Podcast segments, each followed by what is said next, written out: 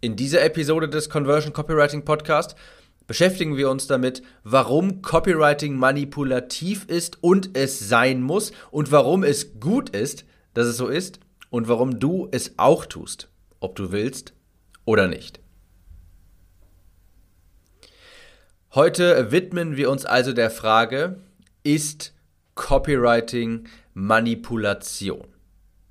Das könnte man ja meinen, denn schließlich wollen wir mit unseren Verkaufstexten Menschen dahingehend beeinflussen, eine Kaufentscheidung zu treffen. Ob ja oder nein. Und mit gutem Copywriting erreichen wir, beziehungsweise das ist ja unser Ziel, dass mehr Menschen unsere Produkte oder Dienstleistungen kaufen.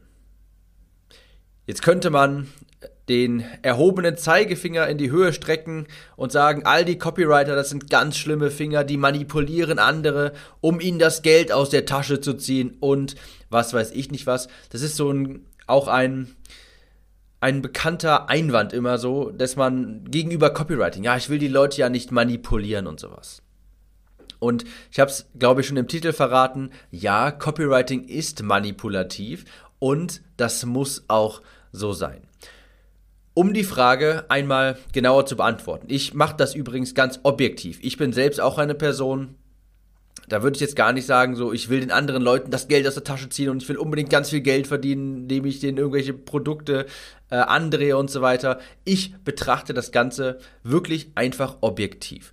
Betra äh, schauen wir uns dafür einfach mal das menschliche Verhalten an. Stell dir vor, du bist im irgendeinem Kleidergeschäft, Zara, was weiß ich nicht was, Ansons oder irgendwie sowas, irgendwo, wo du Klamotten einkaufen gehst. Du gehst dann in den Laden, schaust dich ein bisschen um, guckst dir vielleicht hier und da mal ein Pullover an, eine Hose oder sowas und auf einmal kommt ein Angestellter des Ladens auf dich zu und sagt, kann ich Ihnen weiterhelfen? Was ist die instinktive Antwort auf diese Frage? Die hast du wahrscheinlich auch, ist dir gerade, ist dir diese Antwort gerade selbst durch den Kopf gegangen. Du sagst, oder die allermeisten sagen einfach instinktiv, äh, nee, danke, ich schaue mich nur um. Also, man sagt sofort, innerlich auch schon, nein, lass mich in Ruhe, obwohl man vielleicht wirklich Hilfe braucht, etwas Bestimmtes sucht. Obwohl man die Intention hat, etwas Bestimmtes zu kaufen und man eine Beratung wirklich gebrauchen könnte, sagt man instinktiv, nee, danke, ich äh, schaue mich nur um, lass mich bitte in Ruhe. Ja, das ist die typische Reaktion von Menschen. Das ist der Grund, warum bestimmte Leute tausende Kurse kaufen, aber diese nie beenden oder umsetzen. Das ist der Grund, warum fast jeder ein Buch schreiben will, aber niemals es wirklich macht. Wir prokrastinieren, wir schieben auf. Das ist die menschliche Verhaltensweise. Wir wollen erstmal es nicht tun. Wir schieben Dinge auf, wir prokrastinieren. Und Copywriting bzw. Werbetexten soll genau das verhindern. Es soll Menschen davon überzeugen bzw. motivieren, Menschen motivieren, diesen natürlichen Drang, den wir alle haben, zu prokrastinieren, den zu unterdrücken. Und genau das ist Manipulation. Ich persönlich sage, dass Copywriting ist nicht, soll Menschen nicht dazu drängen, etwas zu kaufen, sondern eine Kaufentscheidung zu treffen und nicht irgendwie im vielleicht ja, vielleicht nein Status zu verharren, sondern eine Kaufentscheidung zu treffen. Entweder ja oder aber halt auch nein. Das geht beides.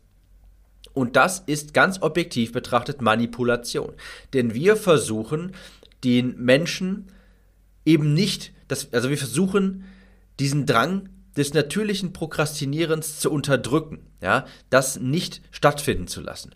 Wenn du nicht aktiv manipulierst, also sagst, ich möchte einen anderen nicht aktiv davon überzeugen, mein Produkt zu kaufen, dann wirst du auch niemals natürlich Verkäufe generieren.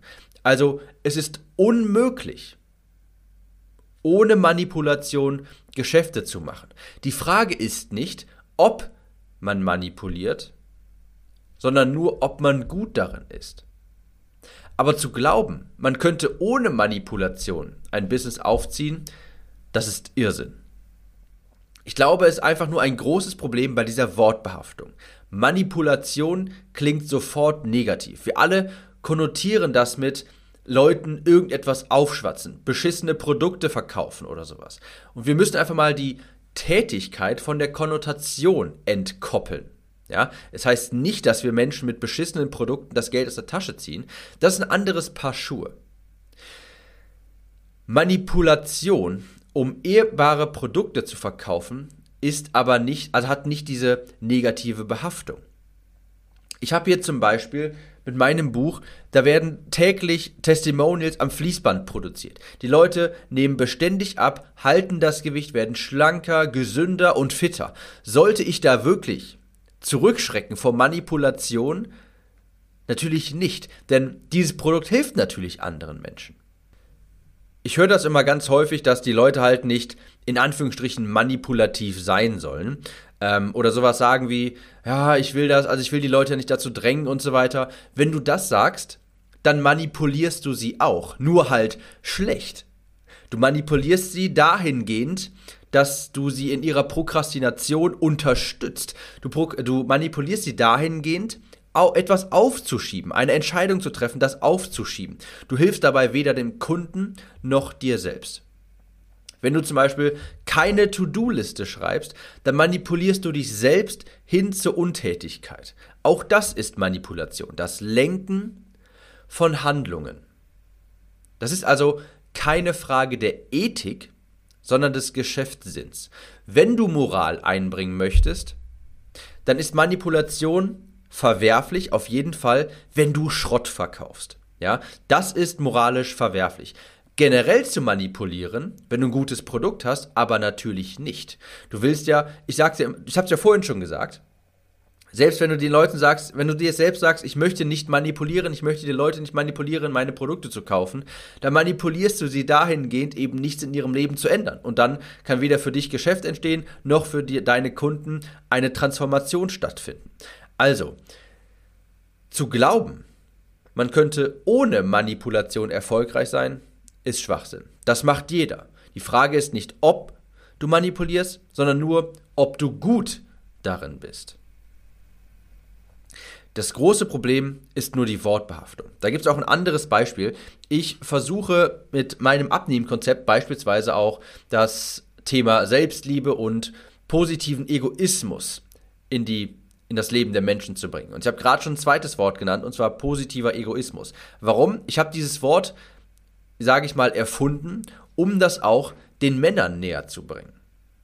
Ich habe nämlich gemerkt, dass sobald ich das Wort Selbstliebe benutze, schrecken ganz viele Männer einfach zurück und stempeln das sofort als, ich sag mal so Mädchenkram ab. Selbstliebe, das klingt so feminin und das sind, das sind so manchmal so, so gestandene Kerle und die wollen sich das nicht eingestehen, dass sowas auch wichtig ist und sowas. Und ich habe dann gemerkt, selbst, also wenn ich einfach nur einen anderen Begriff dafür verwende, positiver Egoismus, können sich auf einmal auch Männer sehr viel mehr damit identifizieren.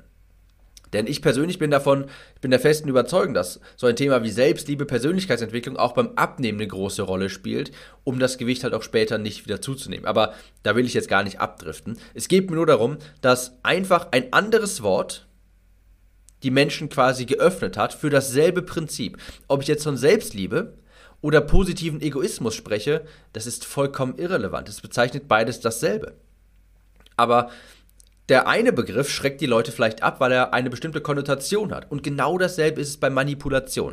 Das klingt extrem negativ und ich kann verstehen, dass wenn jeder, wenn ich das Wort in den Mund nehme, jeder sofort erstmal so eine kleine Schutzhaltung innerlich hat. Aber vielleicht sollte man einfach nur einen anderen Begriff dafür wählen. Vielleicht einfach, wenn es dich stört, dann nenn, sag vielleicht einfach, äh, nenn es vielleicht einfach Beeinflussung, Kaufentscheidungen beeinflussen oder irgendwie sowas. Denn das ist es am Ende des Tages. Manipulation bedeutet nur, dem Menschen zu helfen, eine Kaufentscheidung zu treffen. Und wenn du sagst, du möchtest nicht manipulieren, weil du das äh, schlimm findest und ethisch verwerflich, dann kann weder für dich Geschäft entstehen, noch kannst du anderen Leuten helfen. Also, ich sag's nochmal, die Frage ist nicht, ob du manipulierst, sondern nur, ob du es gut machst oder eben nicht. Wenn du es nicht gut machst, dann bestärkst du Menschen darin zu prokrastinieren. Das ist das natürliche Verhalten des Menschen. Und wir müssen durch Manipulation, durch Werbetexte, durch geschickte, gute Werbetexte, die Leute dazu bringen, eben nicht zu prokrastinieren und in Handlung zu treten. Also, Die natürliche Reaktion des Menschen ist aufschieben, nicht handeln, prokrastinieren. Und um helfen zu können, etwas, also um ihnen helfen zu können, ihr Wunsch, ihr Ziel zu erreichen, musst du sie manipulieren. Jeder von uns manipuliert. Und es ist einfach nur, das Verhalten zu lenken. Wenn du dir vornimmst, nicht zu manipulieren, manipulierst du die Leute auch. Nur halt schlecht. Die Frage ist nicht ob, sondern ob du gut manipulierst oder halt schlecht. Wenn dir dieser Podcast weiterhilft und gefällt, dann zeig es mir mit einer Bewertung auf iTunes und wir hören uns in der nächsten Episode wieder. Ciao, Tim.